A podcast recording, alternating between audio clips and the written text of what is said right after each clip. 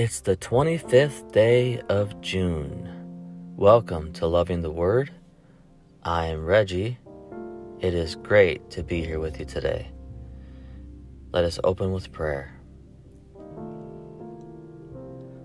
Dear God, thank you for this new day that we get to walk into. Thank you for your word today. We just welcome you, Holy Spirit, to help us to understand your word. As we listen to it, as we read it today, and help us to apply it to our lives. May it land on good soil in our hearts, taking root and growing up to bear good fruit in our lives for your glory. In Jesus' name, amen. We are continuing in the book of First Samuel, and we're also in, continuing in the English Standard Version today, and we'll be in chapter twenty, verse one, through chapter twenty-one, verse fifteen of First Samuel to begin with.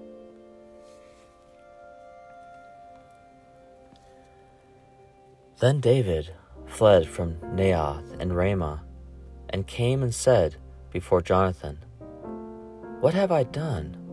What is my guilt? And what is my sin before your father, that he seeks my life?" And he said to him, "Far from it, you shall not die. Behold, my father does nothing either great or small, without disclosing it to me. And why should my father hide this from me? It is not so." But David vowed again, saying, "Your father knows well that I have found favor in your eyes, and he thinks, 'Do not let Jonathan know this, lest he be grieved.'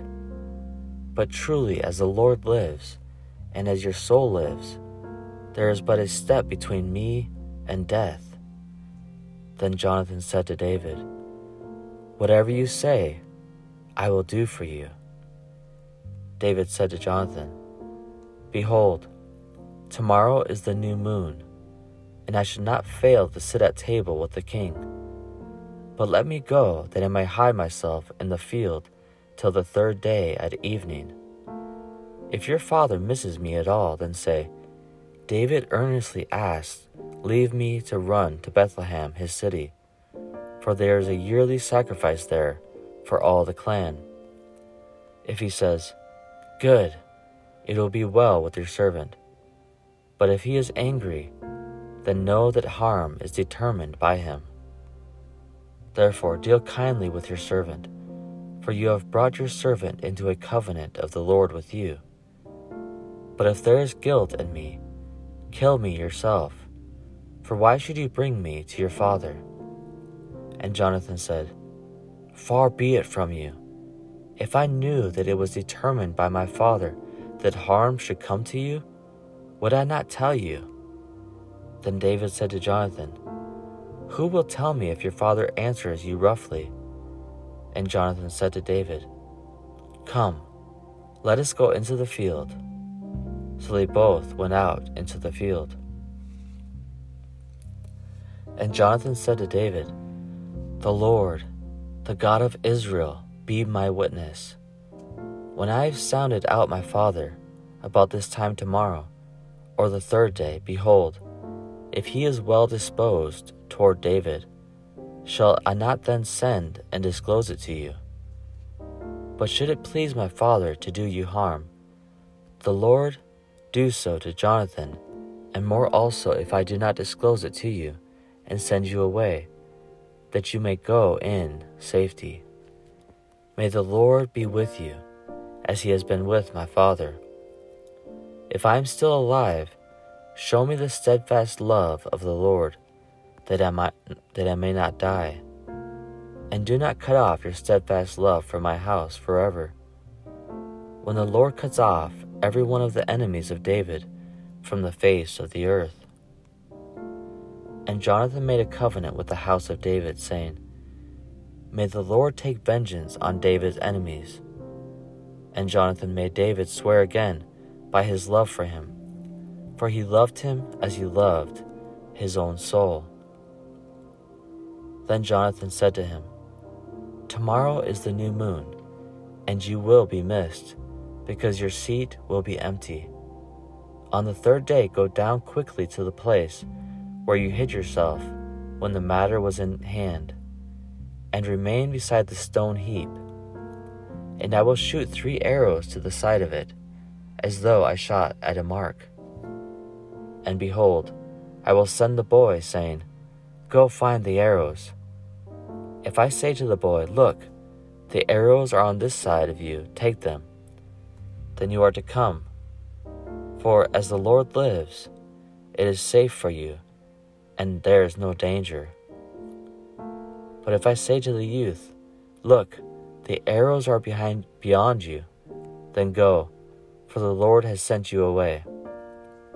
And as for the matter of which you and I have spoken, behold, the Lord is between you and me forever." So David hid himself in the field, and when the new moon came, the king sat down to eat food. The king sat on his seat, as at other times, on the seat by the wall. Jonathan sat opposite, and Abner sat by Saul's side, but David's place was empty.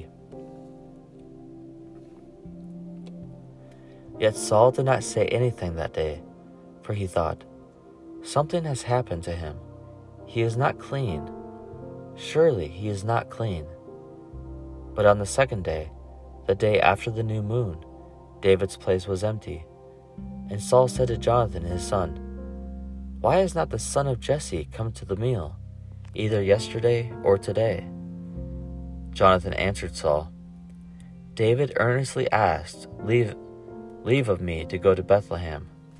He said, 'Let me go, for our clan holds a sacrifice in the city, and my brother has commanded me to be there.' So now, if I have found favor in your eyes, let me get away and see my brothers." For this reason he has not come to the king's table." Then Saul's anger was kindled against Jonathan, and he said to him, "You son of a perverse, rebellious woman, do I not know that you have the ch- chosen the son of Jesse to your own shame, and to the shame of your mother's nakedness? For as long as the son of Jesse lives on the earth, neither you nor your kingdom shall be established. Therefore send and bring him to me, for he shall surely die." Then Jonathan answered Saul his father, "Why should he be put to death? What has he done?" But Saul hurled his spear at him to strike him. So Jonathan knew that his father was determined to put David to death. And Jonathan rose from the table in fierce anger, and ate no food the second day of the month. For he was grieved for David, because his father had disgraced him. In the morning, Jonathan went out into the field to the appointment with David, and with him a little boy. And he said to his boy, "Run and find the arrows that I shoot." As the boy ran, he shot an arrow beyond him. And when the boy came to the place of the arrow that Jonathan had shot, Jonathan called after the boy and said, "Is not the arrow beyond you?" And Jonathan called after the boy, "Hurry, be quick, do not stay." So Jonathan's boy gathered up the arrows and came to his master. But the boy knew nothing. Only Jonathan and David knew the matter. And Jonathan gave his weapons to his boy and said to him, "Go and carry them to the city." And as soon as the boy had gone, David rose from beside the stone heap and fell on his face to the ground and bowed three times. And they kissed one another and wept with one another, David weeping the most. Then Jonathan said to David, "Go in peace, because we have sworn both of us in the name of the Lord, saying, 'The Lord shall be between me and you, and between my offspring and your offspring forever. And he rose and departed, and Jonathan went into the city. Then David came to Nob, to Ahimelech the priest. And Ahimelech came to meet David, trembling, and said to him, "Why are you alone, and no one with you?"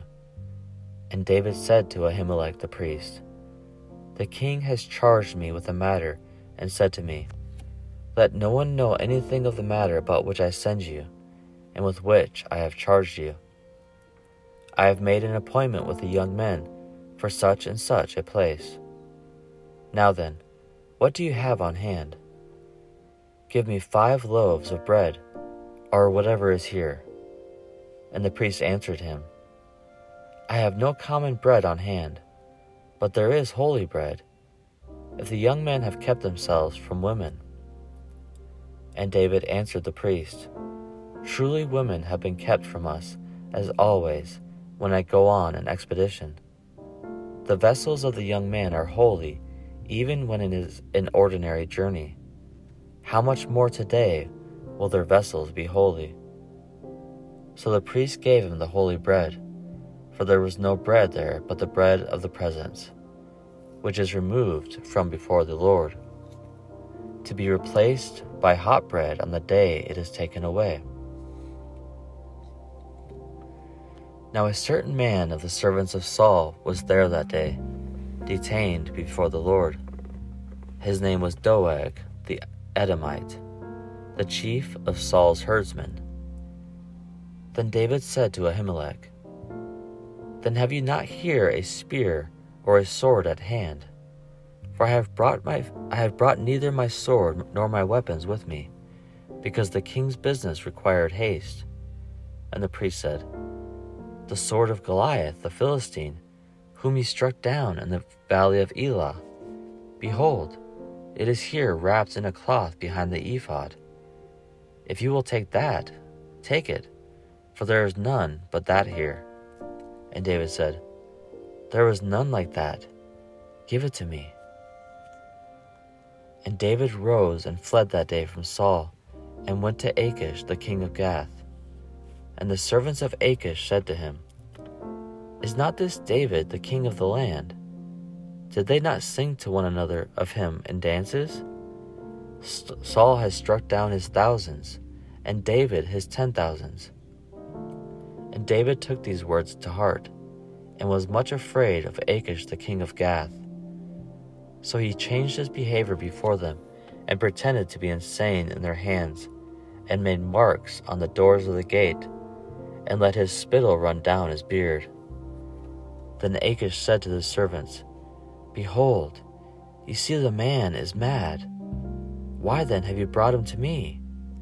Do I lack madmen, that you have brought this fellow to behave as a madman in my presence? Shall this fellow come into my house?'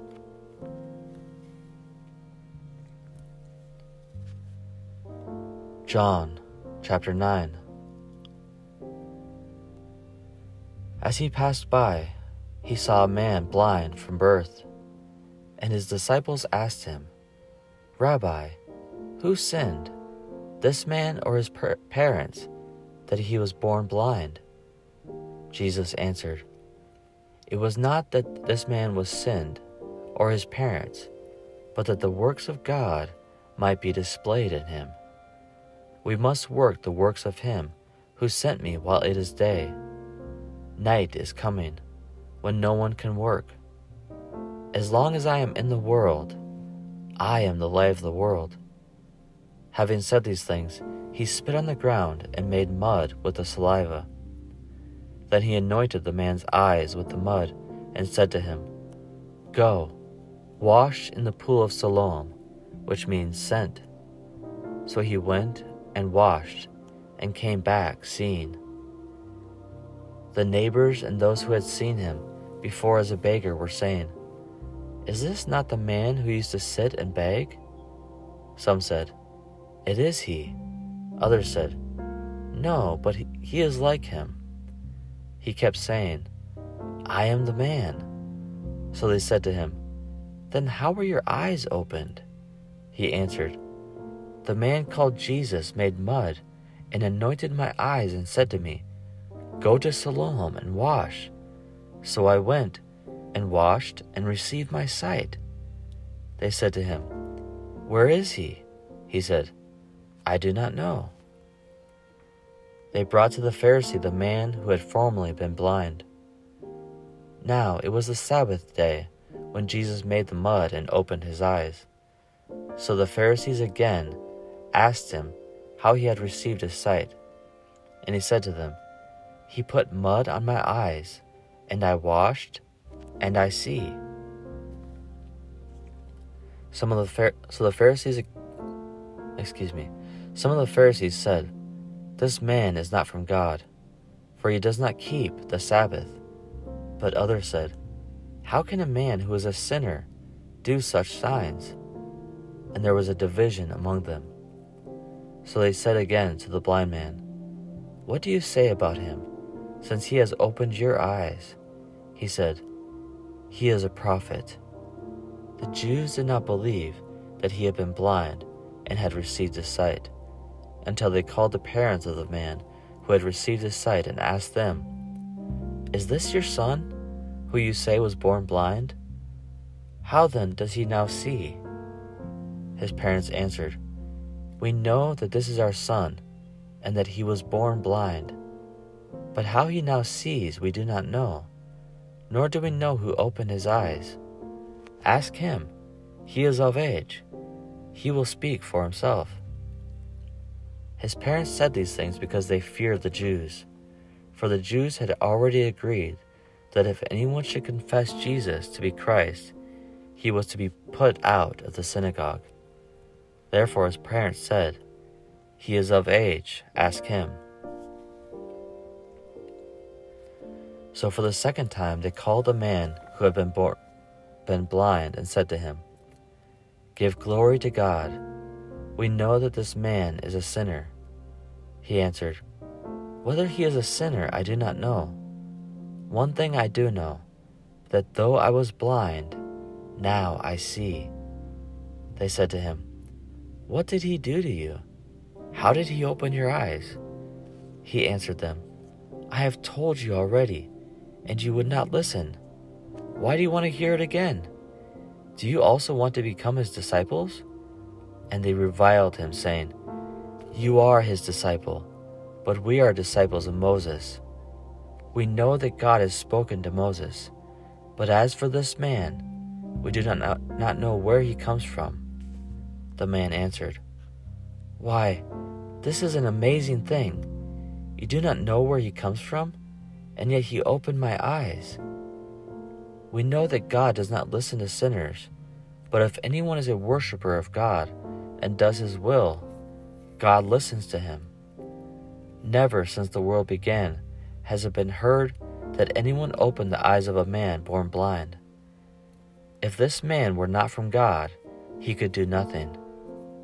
They answered him, "You were born in utter sin, and would you teach us?" And they cast him out. Jesus heard that they had cast him out, and having found him, he said, "Do you believe in the Son of Man?" He answered, "And who is he, sir, that I may believe in him?"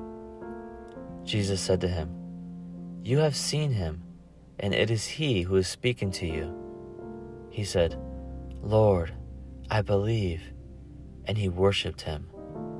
Jesus said, "For judgment I came into this world, that those who do not see may see, and those who see may become blind." Some of the Pharisees near him heard these things and said to him, "Are we also blind?" Jesus said to them, "If you were blind, you would have no guilt. But now that you say, 'We see,' your guilt remains."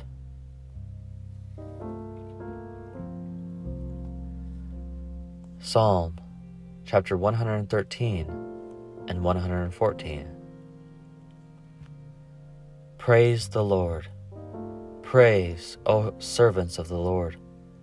Praise the name of the Lord. Blessed be the name of the Lord, from this time forth and forevermore. From the rising of the sun to its setting, the name of the Lord is to be praised. The Lord is high above all nations, and his glory above the heavens. Who is like the Lord our God, who is seated on high, who looks far down on the heavens and the earth? He raises the poor from the dust, and lifts the needy from the ash heap, to make them sit with princes, with the princes of his people. He gives the barren woman a home, making her the joyous mother of children. Praise the Lord. When Israel went out from Egypt, the house of Jacob, from a people of strange language, Judah became his sanctuary, Israel his dominion. The sea looked and fled, Jordan turned back, the mountains skipped like rams, the hills like lambs. What ails you, O sea, that you flee? O Jordan, that you turn back? O mountains, that you skip like rams? O hills, like lambs?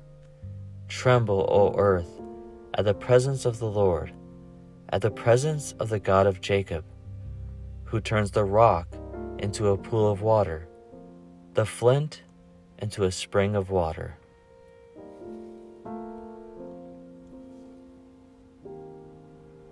Proverbs chapter fifteen, verses fifteen through seventeen.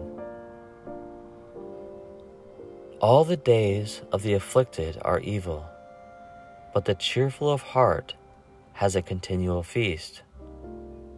Better is a little with the fear of the Lord than great treasure and trouble with it. Better is a dinner of herbs where love is, than a fattened ox and hatred with it. This concludes our reading for today. Dear Heavenly Father, we love you today. We worship you. We honor you as King of Kings and Lord of Lords, as the creator of the universe, as the creator of our hearts. Help us, God, to love you more today. We confess that we are mere mortals in need of you, Jesus. Thank you, God, that if we if we trust in you, Jesus, if we put our faith and our hope in you and rely on you and confess with our hearts that Jesus is Lord, that we will be saved. So today, God, we do, we put our trust in you.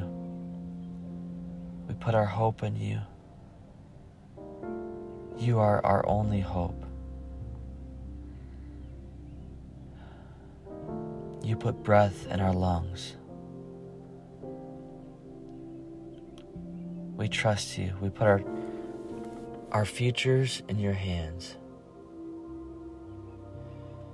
Help us not to worry about tomorrow, for today has enough worries of its own.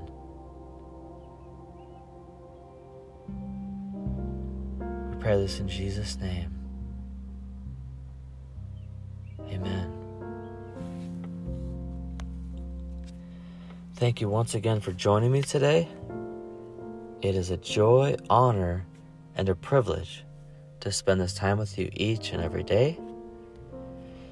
And that'll wrap it up for today. I love you, and I'll be waiting for you here tomorrow.